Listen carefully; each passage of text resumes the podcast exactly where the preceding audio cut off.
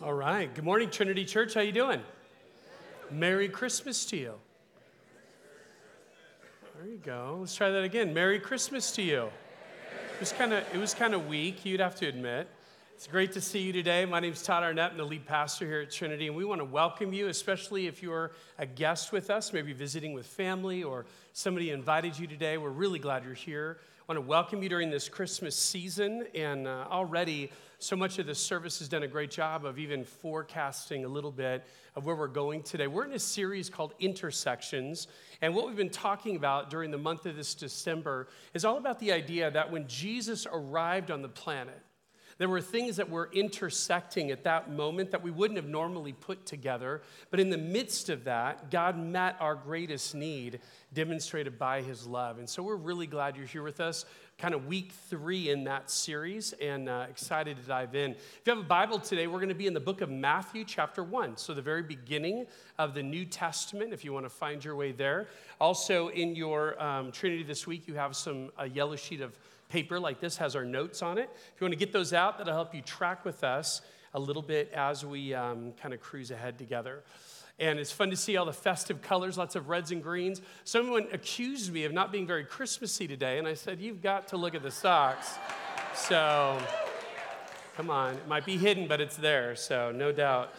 But we are really glad that you're here today and just a great time to connect and be together. Like we mentioned earlier, really look forward to our Christmas Eve services. Really want to make sure that not only are you coming, but as you would prayerfully consider who you would invite. It's going to be a great time. We had our tech rehearsal yesterday and a lot of great elements that are just not a normal part of a worship service that we get to enjoy and engage uh, for Christmas Eve. So we'll see you tomorrow, 2, 3.30, 5 o'clock. Well, as we dive in today, as we're looking at this, what I've really appreciated about this series, I love um, the graphic that even our graphic designer Chris Petnack put together for this, because what I think it does is it demonstrates some just a beautiful image of the idea of things coming together. In this intersection, what was true was our plight. We had a great need. It doesn't take much observation to notice that the world is very broken. And I believe that no matter where you're at on a spiritual continuum, maybe from you would uh, describe yourself as unspiritual to maybe someone who is walking with the Lord and uh, in, in fellowship and in stride with the Holy Spirit, no matter where you're at on that continuum, I would say that you can recognize the brokenness and the, the problems that are going on in a fallen world. And the Bible says that that happened not just because, but due to our sin. Maybe not your personal sin, but the sin of humanity. And as a result, that brokenness is there. But what God did, ushered in at the arrival of Jesus, was his remedy. And what we've talked about throughout this series is, is that these ideas come together. They're not things you would normally pair together. Things like humanity and deity, things like judgment and pardon. And today, as the video showed you, things like rescue and frailty. That's what we're going to look at today. What we're going to see today is all over the Christmas story, all over the narrative of Jesus' arrival, where all of these problems, of all these things that could have gone wrong. And from our vantage point, even one small misstep could have blown the whole thing up. But that's what we're going to see and appreciate today is the incredible power and sovereignty of God in orchestrating events so that Jesus' arrival would not only happen just the way he had forecasted, just the way he had prophesied, but also it would happen in a way that would absolutely set up our ultimate rescue. So we're excited to dive in and look together today. Let's look at our now what idea. We say this weekly. It's not just a summary statement, it's an application. What am I supposed to do with this passage of scripture today. So, on the screens and in your notes, embrace your frailties and engage your role in God's rescue of your world. We would often want to cover up or hide our frailties, but it says it differently today. Embrace your frailties and engage your role. Let's dial in. Number one in your notes God's method of rescue was fraught with frailties. God's method of rescue was fraught with frailties. Try and say that seven times fast. That's not going to go well. Um, but alliteration is a lot of fun. Matthew chapter 1, beginning in verse 18. This is how the birth of Jesus the Messiah came about. His mother Mary was pledged to be married to Joseph, but before they came together, she was found to be pregnant through the Holy Spirit. Because Joseph, her husband, was faithful to the law and yet did not want to expose her to public disgrace, he had in mind to divorce her quietly. But after he had considered this, an angel of the Lord appeared to him in a dream and said, Joseph, son of David, do not be afraid to take Mary home as your wife, because what is conceived in her is from the Holy Spirit. I want you to think as we begin today, think of a, a narrative, it could be even fictional, that you know of a conqueror or a champion. And think of the way that this conqueror or champion defeated others was through dominance, might, and fear. And then I'll tell you today, this is not that story. Not at all. Jesus' arrival into our world was absolutely full of all of these things that shouldn't have gone right, full of all of these problems that should have ended it before it ever began. And as we're going to see today, this is the narrative that God used to change the world, all through the means of a baby born in a nothing town known as Bethlehem.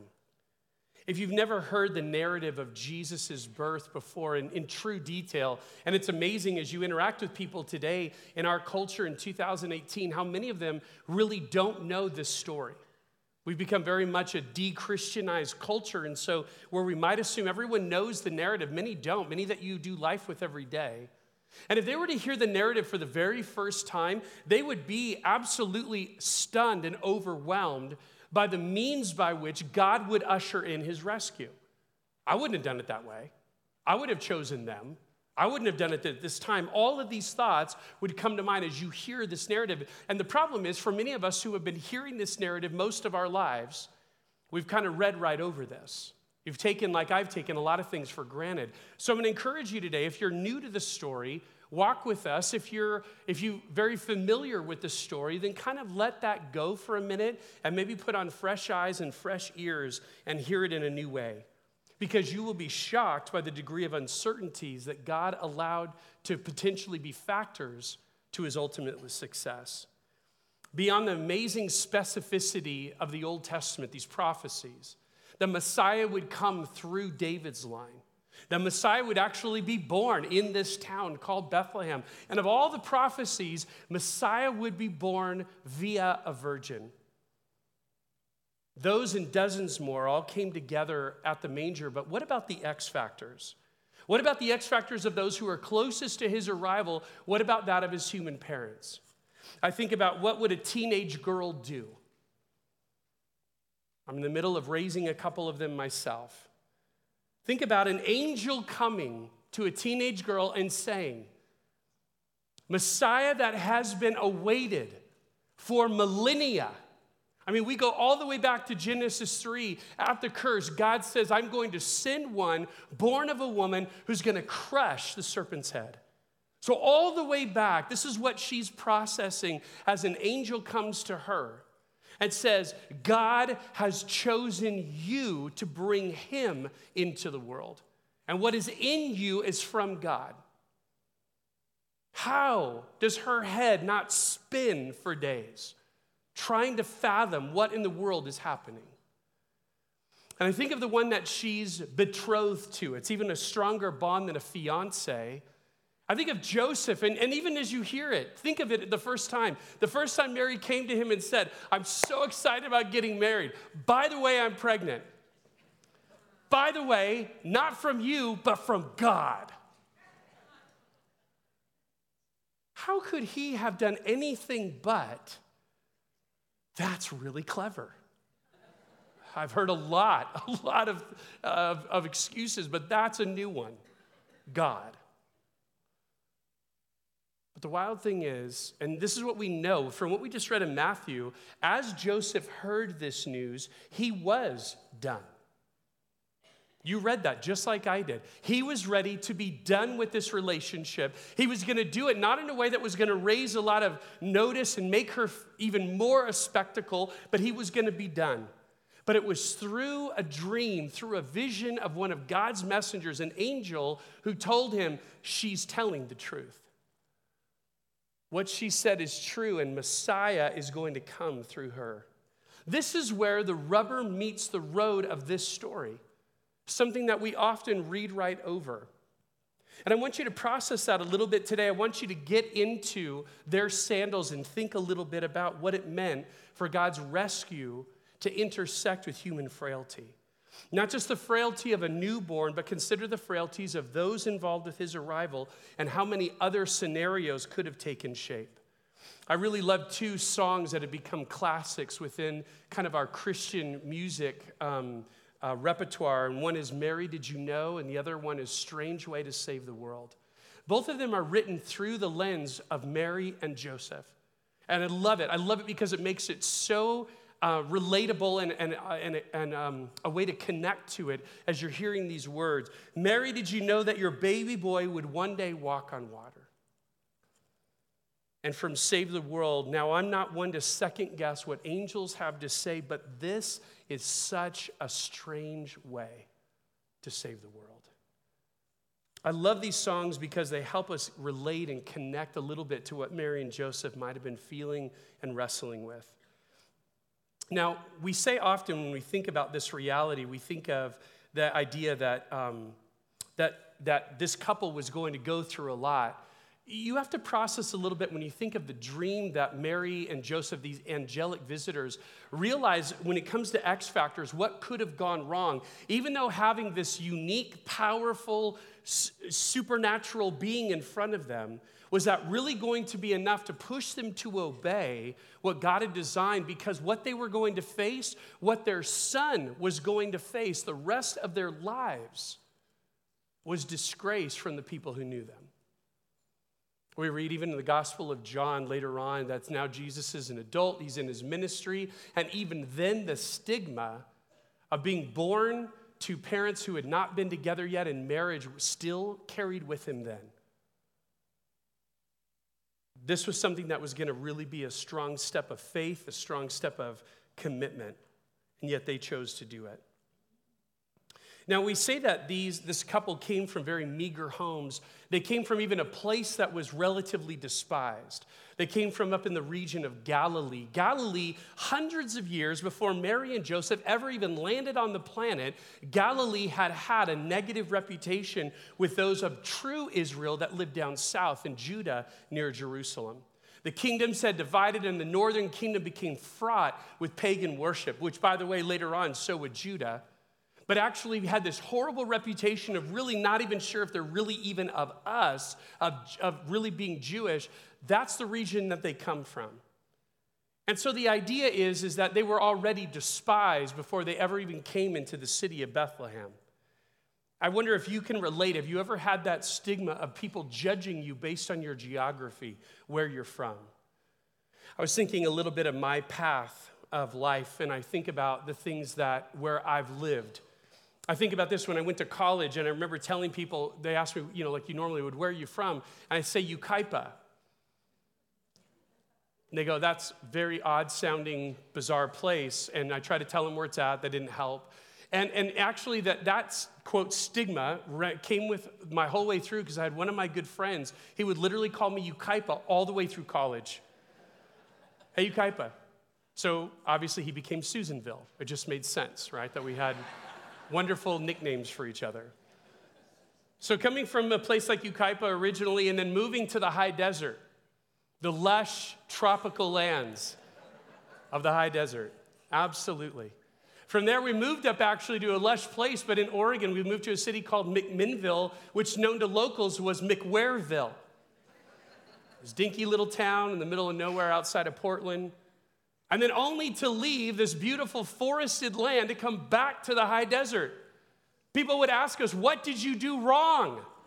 How have you trespassed against a holy God that he makes you live there again? And then, of course, back to Yucaipa. So I remember even when you think of Jesus when he was gathering his disciples, remember Nathanael, can anything good come out of Nazareth? In your notes, Jesus and his parents knew what it was to be judged based on their zip code. They knew that this geography issue was something, a stigma that would go with them wherever they went, and yet they embraced it. Another interesting thing about the, them as people, interestingly enough, we think of them as lowly and humble, but they were of the royal line. Look how it begins Matthew 1, verse 1. This is the genealogy of Jesus, the Messiah. Watch, the son of David, the son of Abraham. Matthew and Luke both record the human lineage of Mary and Joseph, and we find that both of them come from the house of David. And remember when the angel came to him and said, Joseph, son of David, I want you to know no one had ever said that to him before. Israel, a king that had died 400 years prior. There was no such thing, there was no hope. All of Israel was under the thumb of Rome like the rest of the world. There was no way anyone thought about royalty connected to Israel. But Joseph and Mary came from that line. All but forgotten, completely not even thought of. Frailty in appearance, but veiled royalty.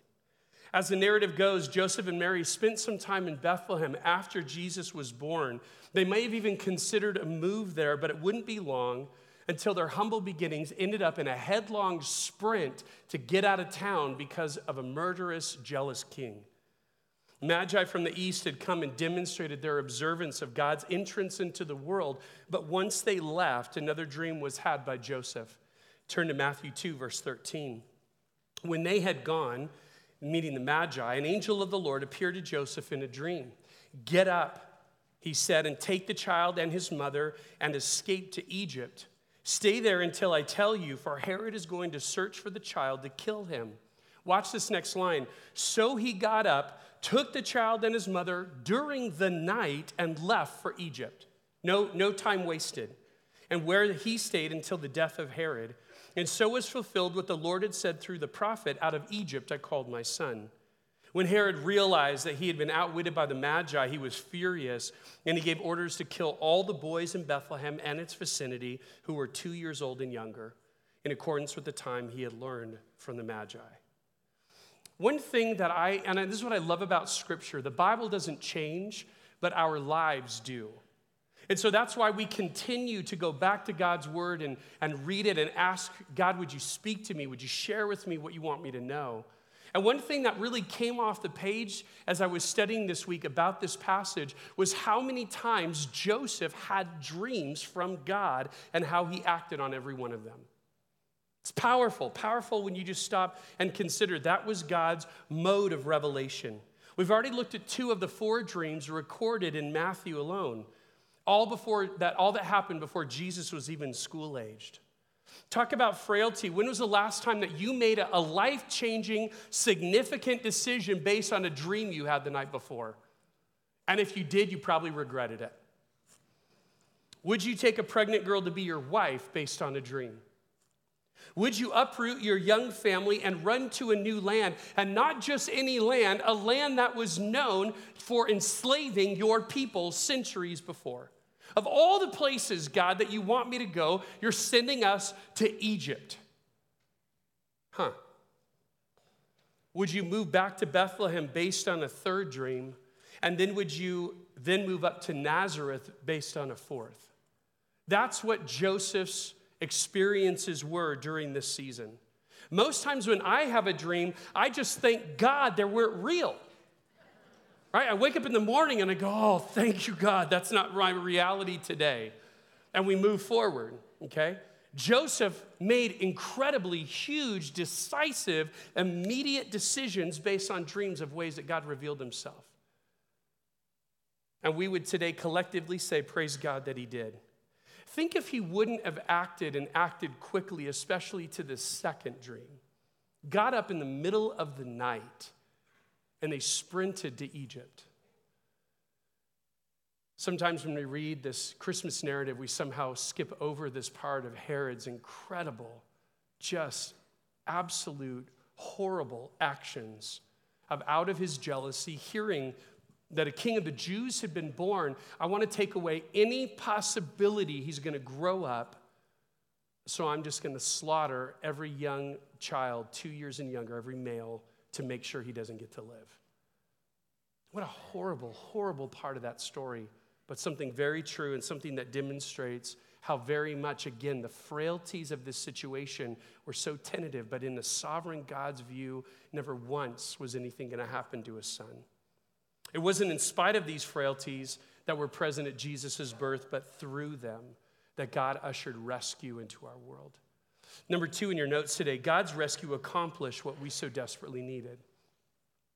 God's rescue into our world accomplished what we so desperately needed.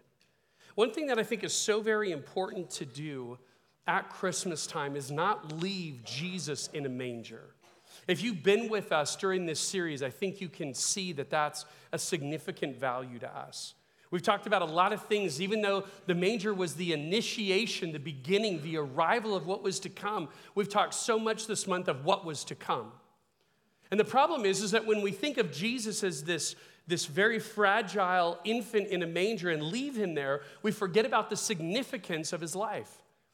The Gospels of Matthew, Mark, Luke, and John all record that Jesus would go on to live a sinless life. That is incredibly hard for me to fathom when I think about the sin I committed on the way here this morning. Sin less. He went on to offer himself in a sacrificial death. Absolutely aware he came with a mission to give his life away and was obedient to that and would be raised supernaturally on the third day. The Gospels record the rescue mission that Jesus came on and the way that he absolutely met the need that we had. If you were with us in our Colossians series we called Rooted, you might remember the end of the prayer that we looked at in chapter 1, powerful words from Paul. Listen to these again, Colossians 1:13. For he, being God, has rescued us from the dominion of darkness and brought us into the kingdom of the Son he loves, in whom we have redemption, the forgiveness of sins. I love these two verses. They're very concise, but they speak so much of what happened in Jesus' arrival and ultimate rescue of us. And I think one of the reasons I like this passage so much, I like that it actually, the Greek words have been translated into the word rescue. You see, I grew up in the 70s and 80s, and I remember that we had basically made a very churchy word, this word saved. Are you saved? And I remember constantly thinking as people heard those words, they're just like, I don't even know what you're talking about. We're talking on the sidewalk. I'm fine. And it, and it kind of created this kind of Christianese version of, of the idea of salvation. But this is what I love I love the word rescue because everybody gets it. And it speaks with power. Think about today as we prayed earlier in our service today for the victims and the families connected to those in the tsunami in Indonesia. I was praying on the way in today that God would send rescuers. Because there are people lost right now, hanging on, trying to figure out if someone's going to come and find them. They absolutely get the meaning of that word. I need rescue. And though that's happening to their physical bodies in this physical state, Jesus came to bring a rescue that our souls needed even more than victims of the tsunami need today.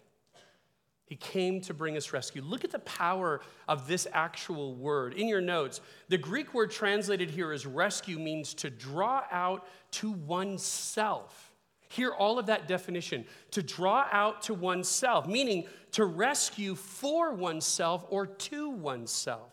It implies removing someone from the midst or the presence of danger or oppression, but watch, delivered right out of and to or for the rescuer. Don't miss the power of this word. Listen what it says to draw out for oneself. This is what it's saying God did not just simply rescue you because you were in peril. Today, there might even be volunteers on the ground in Indonesia that are looking to rescue people out of their peril, but have no connection to them, and even if they're rescued, may not ever again. That's not the gospel. The gospel is that God went looking and he rescued us to himself, for himself. We are the prize that was bought with Jesus' blood. That's such a powerful truth. God did this not just to pluck you out of peril, but to make you his child. to bring you into his family, to have a connection and a relationship with you forever. Look more. This doesn't compare, we note that we've been rescued from, it doesn't compare to what we've now been made a part of. We were rescued from a dominion of darkness, enslaved by a warlord, to a kingdom ruled by the Son that God loves. While our former leader had some power, he had no authority like that of the king that we now live under and live for. And while we were slaves previously, remember that word redemption? We talked about it last week. In the first century, when people were reading these words, when the church at Colossae got this letter, when they heard the word that we've translated redemption, they instantly thought of slavery. That's what the word was used for, to buy out of slavery. So we were previously slaves, but we're now heirs of the kingdom in which we've been brought into. And look at what the redemption paid it covered, it atoned, it cleansed us from sin. And now we can know and walk in the forgiveness that Jesus' death and resurrection accomplished for us. In your notes, though we celebrate how his earthly life began in a manger, we always want to keep front and center the king that Jesus became and what he accomplished on our behalf. We always want to keep front and center the king that this baby became. And it's that king that I want to remind you of today.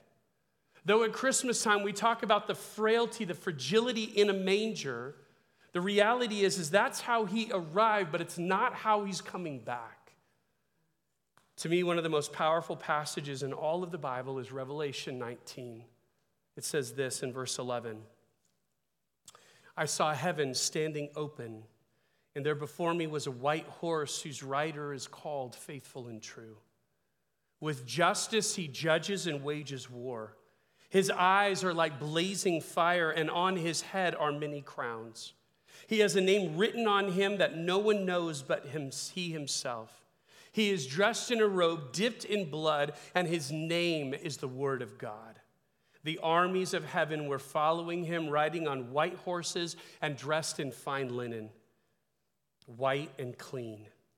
Coming out of his mouth is a sharp sword with which to strike down the nations. He will rule them with an iron scepter. Listen to this next line. He treads the winepress of the fury of the wrath of God Almighty. And on his robe and on his thigh, he has this name written King of Kings and Lord of Lords. That's who the baby grows up to be.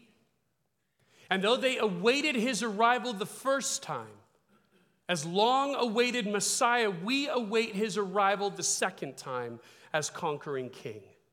Now, I want you to be real with the statement I just read because it's a watershed statement. There is only two sides of which to fall upon. On the one hand, if you're here today and you would say, not because you're moral, not because you're religious, but because you would bank all of your security simply on what Jesus has done in your place, then you hear the words of Revelation 19 and they resonate within you because you say, Even so, come quickly, Lord. You're coming back for me, for your own, and you indeed will rule through eternity. Yea, God. That's exactly what it leads us to. But I want you to see the other side of the roof. As the water lands and, and it leans on this side, and we say, Yea, God, so is true on the other. That when you hear these words, they rightly so, if you have not yet put your faith in Jesus, if you have not yet found rescue in what his son has done for you, then the reality is you hear these words and you shake. And I would say today, rightly so. Because you do not want to be on the other side of that king. So, what do we say today? We simply implore, like we do every weekend respond. Respond to the invitation of mercy and grace that has been laid at your feet. No longer holding a fist and saying, I can do it on my own. Instead, bend your knee and say, Jesus, I recognize who you came to be and how you're coming back. I need you. That's what this text should move us to. Don't leave baby Jesus in the straw.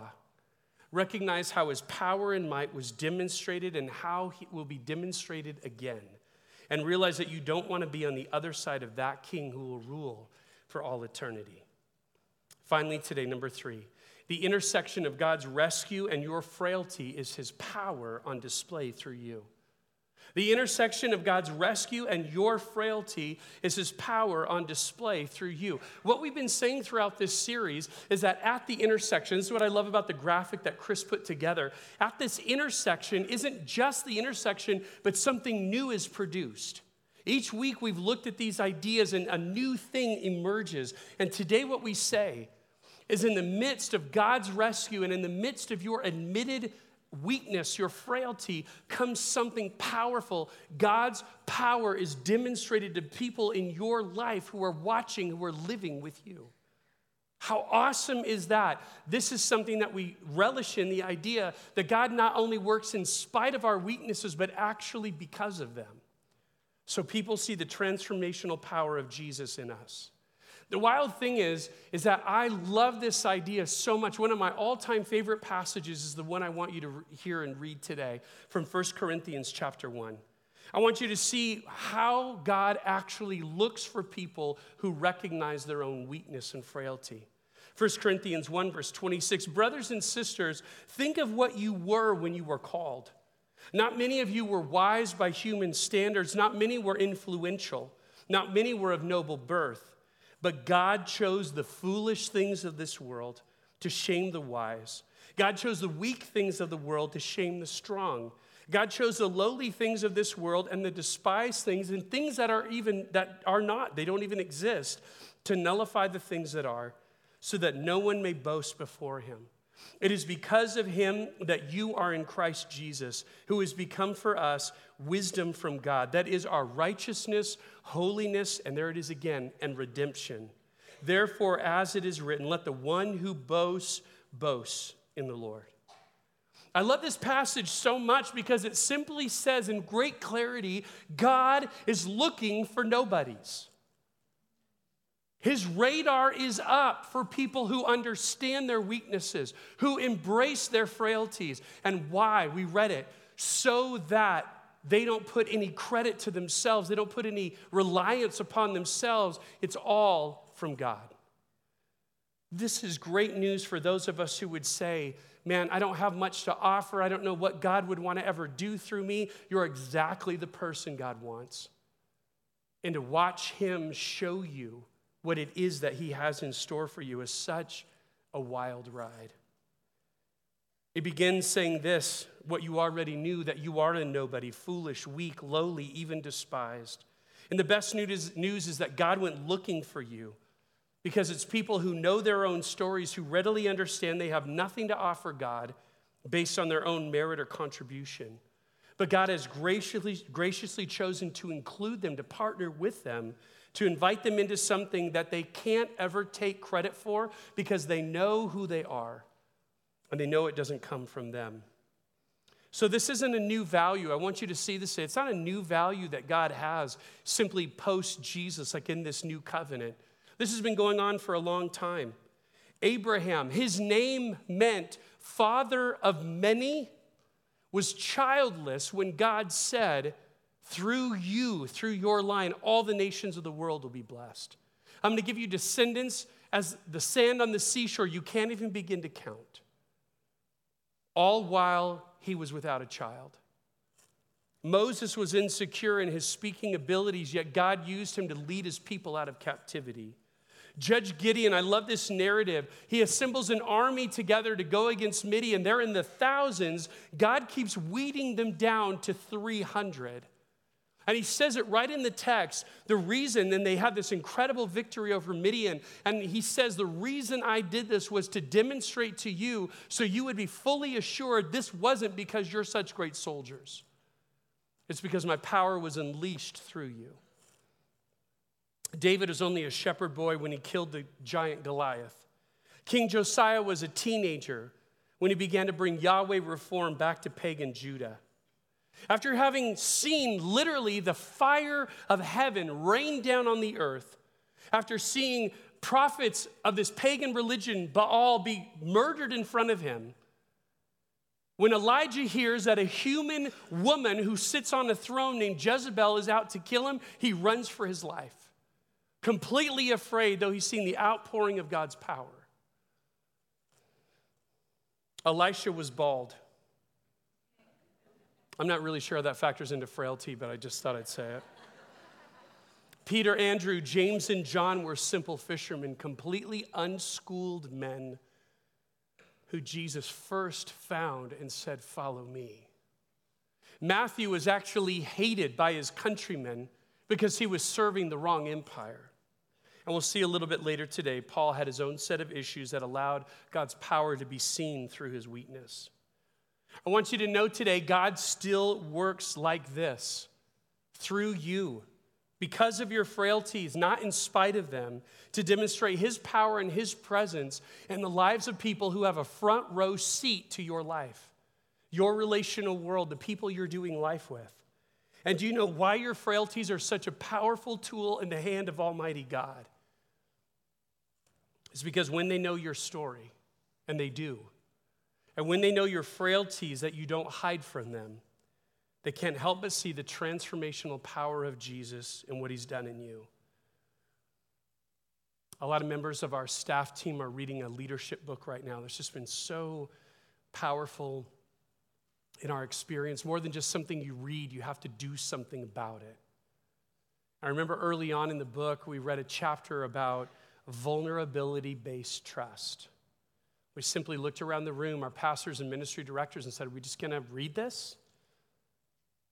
I really appreciate a couple voices spoke up. Like, if that's all we're going to do, I'm not sure it's going to be worth our time. So the following Tuesday, we kind of jettisoned our normal plan, went to Mountain Grove Plaza in the morning, sat together for three hours, and simply shared life maps, just simply what have been some of the high points, low points in my life and a personality test called Enneagrams. We just shared those around the group. Three hours and we didn't even get done. And guess what? The things that were shared were not here's all my achievements, here's all my accolades, here's where I graduated from. None of that. This is what's been the struggle. This is where my life changed. This is the weakness that has been exposed that God is working through. That's what went on. And I got to say, the author of the book was absolutely right. Being vulnerable with one another actually draws people in, builds trust, doesn't repel people. And I love the way it's taking root and effect even on our team. In your notes, the people in your world need a vulnerable, authentic you more than a the guarded version that you're choosing to show them. For many of us, we still haven't allowed people in and our frailties and weaknesses are things we don't want to admit, don't want people to see, but when they can see them, they actually see Jesus more powerfully through you. That's how Paul put it, 2 Corinthians 12, a passage you know well. Verse 7 Therefore, in order to keep me from becoming conceited, I was given a thorn in my flesh, a messenger of Satan to torment me. Three times I pleaded with the Lord to take it away from me, but he said to me, My grace is sufficient for you, for my power is made perfect in weakness. Therefore, I will boast all the more gladly about my weaknesses, so that Christ's power may rest on me. That is why, for Christ's sake, I delight in weaknesses, in insults, in hardships, in persecutions, in difficulties. For when I am weak, then I am strong. I kind of think these words from Paul would summarize all of those other biblical examples I just read through a little bit ago, whether initially or at least later on. Just like we, we come to the same conclusion God, I need you. And if I will rely upon you and your strength, what you would want to do in and through my life, I can't even imagine. My power, here's a few phrases from what we just read. My power is made perfect in weakness. This is God speaking to Paul. Do you believe that? That God's power is made perfect through your weakness? Or would you rather like to live out of the model that says, My power is made perfect out of my strength? I will boast all the more gladly about my weaknesses so that Christ's power may rest on me. When was the last time you boasted about your weakness? Rather than try to cover it up or make excuses for it or not let people see what's really there. For when I am weak, then I am strong. In your notes, will you allow the people in your world to see beyond your version of togetherness that you want to keep presenting in order to see how God has produced such trust and reliance upon Him? Would you allow people in with the goal that when they see your frailties, they will all the more recognize what God is doing and has done in you? That's the conclusion that Paul came to. That's the conclusion all these other names I read about came to conclusions. Will you, will I recognize that God's rescue, when it meets our frailty, demonstrates his power like nothing else? And would you be a person this Christmas season who is authentic and vulnerable with the people in your world so they can see the Jesus you love so much? Here's our now what idea for this week embrace your frailties and engage your role in God's rescue of your world. Let's pray. Father God, we come before you today as a people that are so grateful for what your rescue has accomplished. We begin with that. We say thank you. And the fact that you chose to do it in such humility, in such frailty, it speaks to us. Because it wasn't through intimidation or fear or might that you conquered, it was through simply a reliance upon the Father mirrored to us, our example. Would we walk in the same way? not confident in ourselves, but confident in you, confident in our rescuer. You may be here today and you would honestly have to say, There's things about God that I believe, things about God I've, I'm aware of, but I've never really ever made a first step.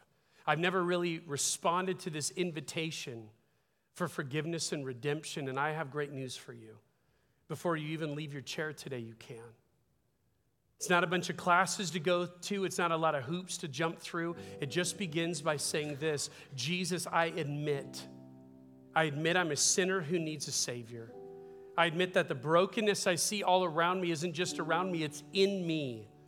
There's a problem. I know that. But B, I believe.